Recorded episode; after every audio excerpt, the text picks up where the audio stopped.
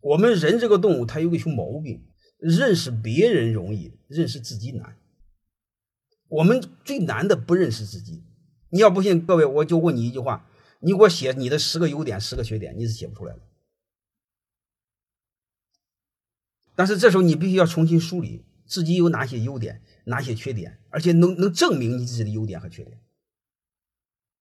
能明白了吗？但是点你不能写硬伤啊！你你你你说喜欢偷鸡摸狗，喜欢撒谎，这玩意儿这这这人家不愿意。你你缺说缺点了，说一些模棱两可的缺点，就是介于优点和缺点中间的优缺点。你比你比如我做事比较着急，哎，你说他奶奶是优点还是缺点？又能显现出真诚。又能显现出年龄的特点，他妈年轻就是着急嘛。你说做事我有时候有点冲动，这时候你看这个是能理解的，明白吗？就是真优点、真缺点是不能说的，假缺点可以说的，这叫适度包装嘛，对吧？然后再就是刚才我说的，用过去的成绩来证明自己的优点。就刚才我说过，你把这么丑的东西都卖出去了，你还你还没有推销能力吗？